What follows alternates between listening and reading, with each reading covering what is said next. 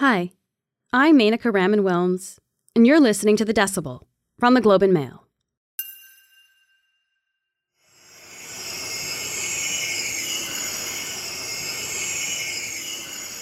That's the sound of a gas leak in the basement of a former bar in Wheatley, Ontario. The gas is hydrogen sulfide, and it smells awful, like rotting eggs. It's incredibly noxious and highly flammable.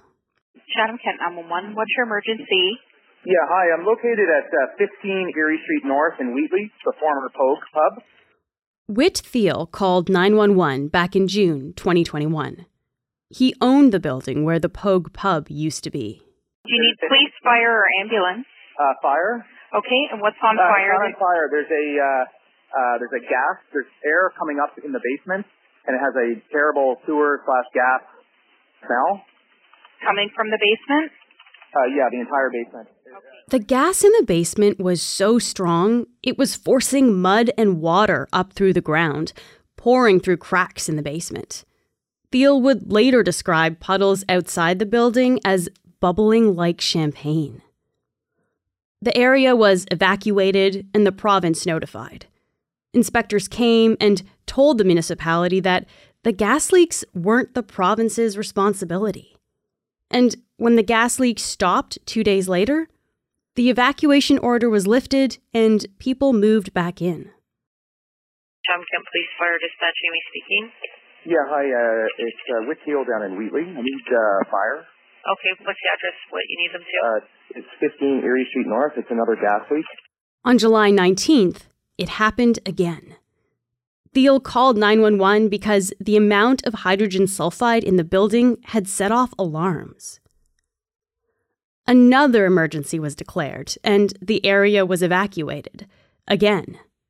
The fire chief reached out to the Provincial Emergency Operations Center. He told them, quote, we have a naturally occurring hazardous materials incident beyond the capabilities of the Chatham Kent Fire Service, and I am requesting assistance to protect life and property. Almost a month went by. On August 25th, city officials reached out to the province again. They still hadn't heard a response. And then, on August 26th, Chatham Kent 911, what is your emergency? Hi, I'm calling because we were inside the house about five minutes ago and there was a really loud bang that made the lights flicker. Everyone is outside of their houses. They all heard it. Okay. We do have everybody on the way there, okay? If you're able to stay inside. the building exploded. What's kind of wild is that back in 1936, the exact same thing happened at the exact same site and it blew up a building. Um, and miraculously, then no one died then either, just like what happened in Wheatley uh, a year ago. The Globe's energy reporter, Emma Graney, has been investigating what happened. The final report is still to come. It's expected by the end of the year. The working theory from the municipality right now is that it happened at the site of the old gas well and it was something to do with that gas well leaking, and then something happened to ignite it. The gas had been leaking out of something called an orphan well. And it turns out there are a lot more of these in southern Ontario. So, orphan wells are wells that have no owner, or they have an owner that can't afford to pay to properly decommission the site. So, this can be a couple of things. Either the owner has gone bust, it doesn't exist anymore, which is the most likely case, or in the case of Ontario, sometimes there's just no owner on record uh, because it was drilled so long ago. So, that's kind of what we're dealing with. Emma will tell us about what happened in Wheatley, where this gas came from, and why there could be more explosions. This is The Decibel.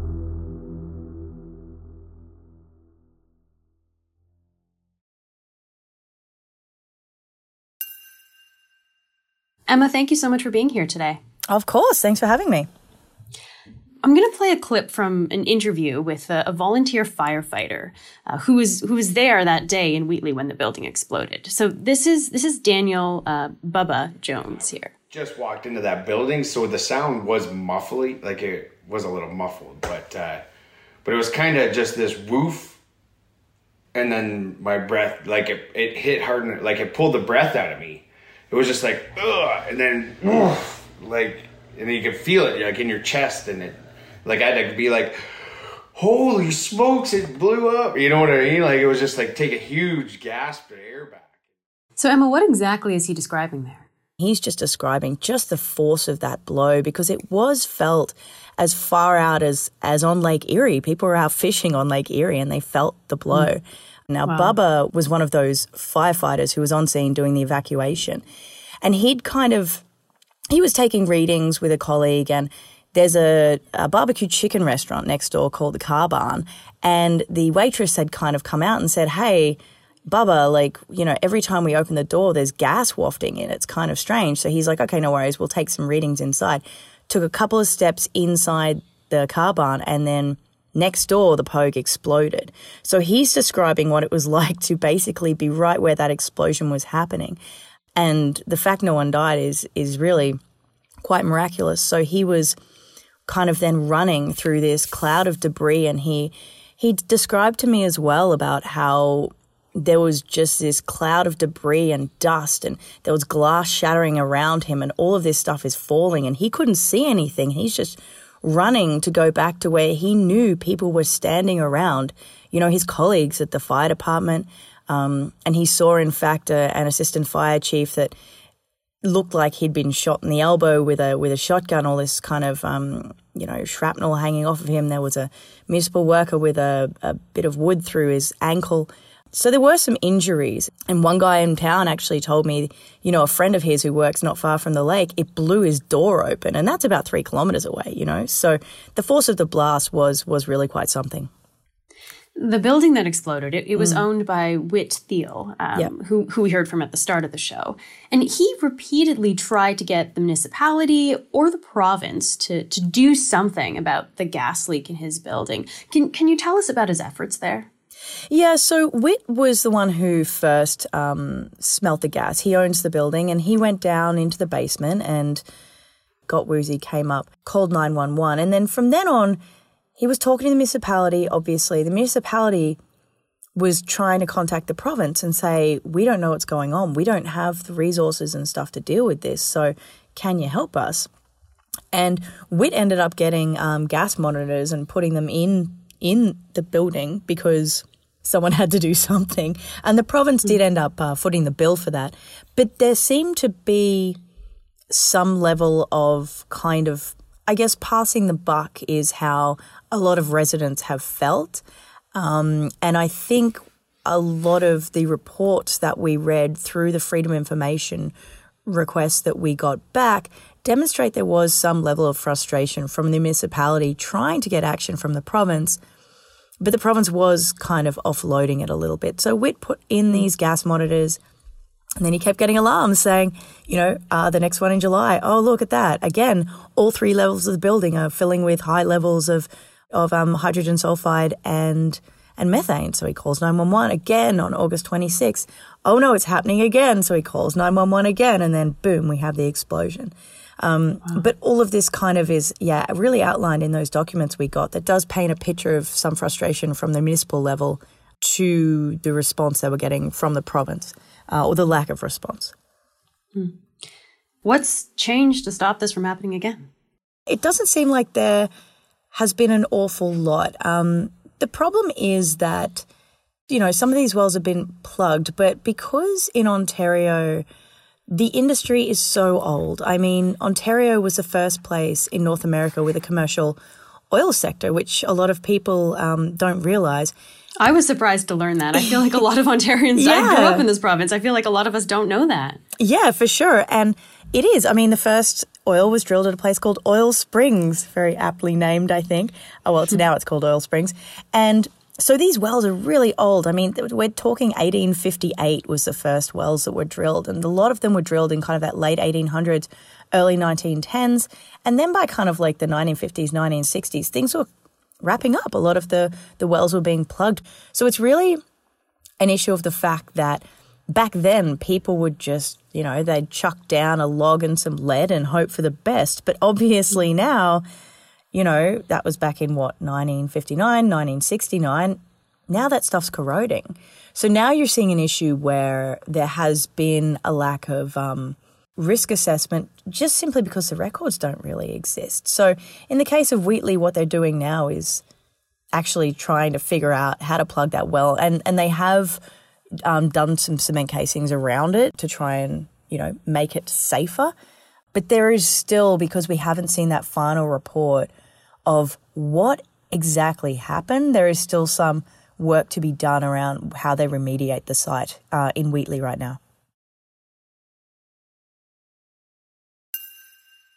Let's talk about orphan wells more generally here. Uh, Ontario has a database of disused uh, petroleum wells online, which is actually kind of interesting because you can look up mm. your own address and, and see if there's anything anything close to you. Yeah. Uh, and we did that. We discovered that there's actually a capped well for an old brewery uh, named Copeland's, just about a block from the Globe and Mail office in Toronto, is which there? is you know had no idea, right? Yeah. Uh, but how how common are these orphan wells in Ontario? So what's actually really interesting about um, Ontario, and it, it goes back to the age of the sector, is that Ontario actually doesn't have a statutory definition of what even constitutes an orphan well. So there's no recorded number exactly of orphan wells. Um, however, there are about what, 26,500 oil and gas wells on record in Ontario. Now, most 26, of those. 26,000. Oh, yeah. Yeah. 26,500. Yeah, a lot. Wow. Um, mm-hmm. And on top of that, actually, um, experts estimate there are another 3,000 scattered about but they have no idea where they are. They're just probably around somewhere. But the bulk of these wells are in the southwest of the province. Um, so that's when you're seeing Wheatley and Chatham Kent and that kind of thing, Leamington. But more than half of them have been abandoned. So that means that they've been plugged and they're no longer in use. But the status of 6,200 wells is unknown. So that's kind of the crux of the issue here is that the age of the industry has made it tough to keep records. A lot of them that were plugged were done so ages ago, and some of them we just don't even know where they are. And so they could be out, I guess, in, in fields somewhere, but could they yeah. also be, like as we discovered with the Globe and Mail building, they could actually be close to, to places where people are either living or working? Yeah, absolutely they can. And there is um when you, if you do look through that um that database and and you dive into the map, which I would encourage everyone to do because it's it's quite interesting. There's also this um, kind of bit that says, How sure are we that this well is where we're saying it is where it is? And it's within, some of them say, We're sure within a thousand meters, or we're sure within 200 meters. So you could be a kilometer hmm. out of where they, they think it is. But yeah, it could be in a field, could be in your basement. Yeah, as is the case in the Pogue, it could be, you know, beneath a street. It could be, it could be anywhere, really. And so like, what happens if someone discovers one of these wells then? Like, what, what do you do today? Yeah, that's a really good question. So, under Ontario's legislation, the way it's written and, and the way that Ontario has existed with its oil and gas industry is that, you know, a neighbour might call the Ministry of Environment or the Ministry of Natural Resources and Forestry and say, hey, there's this leaking well, I can smell it, um, it's coming onto my property. So inspectors will go, they'll take a look and be like, yep, that's a leaky well. We can't find any record of the owner or the owner doesn't exist anymore. Therefore, Mr. Brown, who's owns this field and therefore now owns this well, congratulations, Mr. Brown, you've got to plug it. You've got to pay to plug it, and this is like a, mm. that's that's not a cheap exercise. You know, you can't just chuck some cement on it and hope for the best. It's like tens of thousands of dollars to plug an old oil and gas well. And so you're legally then responsible for it. Now, there is a program in Ontario called the Abandoned Works Program that landowners can apply to, but it doesn't have a lot of money, and not everyone who applies even gets the money that they're applying for. So that's kind of what happens. And I spoke with a number of, of um, people at the municipality of Chatham Kent, where Wheatley is located, and other folks as well, experts in the field. And and they argue that because of this legal responsibility being kind of downloaded onto the landowner, there's really no incentive for a landowner to report a leaking well. You know, if it's out yeah. in a field, you kind of go, okay, we'll just not kind of go over there. It should be fine, no worries, kind of thing, um, even though it might be dangerous. So you're lacking mm. that incentive for anyone to report wells, which of course then becomes a bigger problem because then you may not even know that there's a leaking well, or the government may not even know. And there are no risk assessments. So it just kind of sits there. So you're, yeah, you're kind of in a situation there where there there's no incentive for someone to report the well, mm-hmm. and so you're en- you're ending up in a tough place. Mm-hmm. Uh, is this problem unique to Ontario though? Because people drill for oil and gas in other parts of the country as well, obviously. Oh yeah, for sure. I mean, you know, I'm based out here in Calgary, beautiful Alberta, and of course we have tons and tons and tons of oil gas wells, mm. same in Saskatchewan and BC as well. Um, the difference is because we have a more modern industry, uh, the record keeping has been more thorough for sure. Um, and we also in all in the Western provinces have orphan well funds. So basically, these have been um, levies on the industry that have built up over time. And the idea is you're putting money in a little fund, and then you can use that to clean up wells if, say, owners go bust and they leave or whatever else happens. The difference is Ontario, that never really happened. Those funds were never really collected to the same level out as out here in um, in Western Canada. So it does create a bit more of a problem in that there's more being potentially downloaded onto the taxpayer or individual property owners. Mm. And I spoke with a, a really interesting guy who's a um, an engineer and he's a risk assessment consultant. His name's Bill Timbers and he's based out here in Alberta. And I was talking him through what had happened in Wheatley, and he he was just kind of he was like, "Really?" And he was he was kind of just shocked that mm. nothing had really happened very quickly because if you had that high level of gas that was found in Wheatley out here in um, in Alberta, I mean, things would be shut down a, a lot quicker uh, there'd probably be more of a response simply because out here, I think a lot more people are aware of the very intense dangers of H2S and methane and just how much it can, how explosive it can be. And, you know, I have friends in oil and gas who I've spoken with about this case and, and what happened in Wheatley. And they're kind of gobsmacked, to be honest, when you tell them about mm. it. And these are guys who, you know, in some cases are uh, hydrogen sulfide specialists, and that's what they do at their company. And they they are safety people, and they are just shocked that um, that this happened in in Wheatley. Before I let you go, Emma, I, I, have to ask: like, do we have a sense of if another one of these orphan wells could explode somewhere? Yeah, it's um, it's a little bleak actually, because every single expert I've spoken with says oh, another Wheatley is all but guaranteed somewhere in the province. We just don't know when, and we don't know where. That's that's incredible. That's wow. Yeah, yeah it is incredible. And it's not exactly heartening to hear that, to be honest with you. I mean, that, and that's why there's a real push to get the province to do more and, you know, maybe have some risk assessments, maybe map out the wells better, do some field inspections and figure out where the biggest dangers are. And, um, you know, Ontario has reached out to the federal government to ask for money to address the orphan well issue, similar to what the federal government gave BC Alberta and Saskatchewan back in 2020 to clean up the wells, but the federal government has not been forthcoming with money either. So right now, people want the province to step up. They want the feds to step up and just address this problem because it, it's a big one. Emma, thank you so much for taking the time to speak with me today. Of course, anytime.